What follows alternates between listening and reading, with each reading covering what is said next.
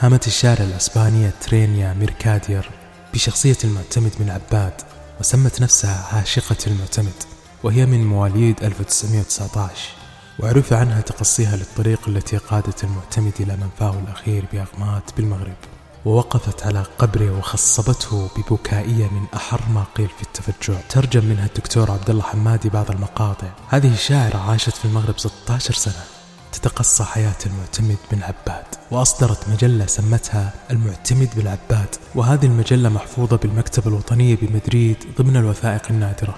وقد آلت هذه الشاعرة على نفسها إعادة صياغة هذا الملك الشاعر الأسير إبداعيا. وقالت أيضا: سيرتي الذاتية يجب أن تحمل عنوان حكاية مجلة، فلقد شكلت مجلة وسيرة المعتمد بن عباد نواة ومنحى في حياتي بالمغرب. وتقول في تفجعها وبكائها: لا أحد يعلم مقدار التراب الرحيم الذي يلف جبينك وحزامك، لا أحد يدلنا على مثوى أحلامك أين تنتهي، نامت أسطورتك الأخيرة، لا أحد يستصرخ السحر من أجل إنقاذ الورد كي لا يذوي في غياب حضورك الرائع، لا أحد يتحمل الوقت المكلل بالنحيب الغار المتفجر من الحنين، والتي تدفعنا للمسير نحو الظلال الخصبة، حيث تقوم في حديقتك الساكنة، هناك حيث العصافير تنمو مفعمة فوق بقعة أرض صغيرة أنت تغمرها.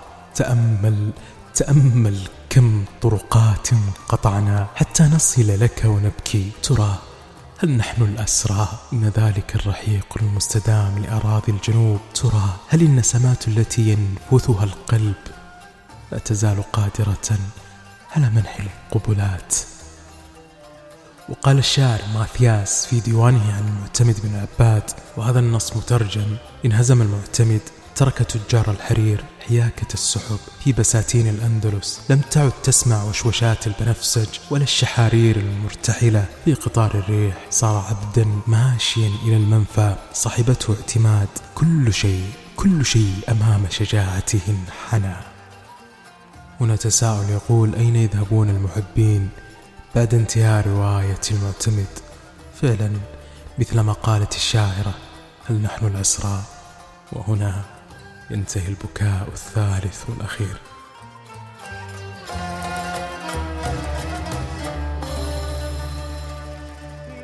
لأجل فراقكم آلام، فعلى ما أعدل فيكم وألام، ويذيب روحي نوح كل حمامة، فكأنما نوح الحمام حمام. من كان مثلي للأحبة فاقدا لا تعذلوه، فالكلام كلام.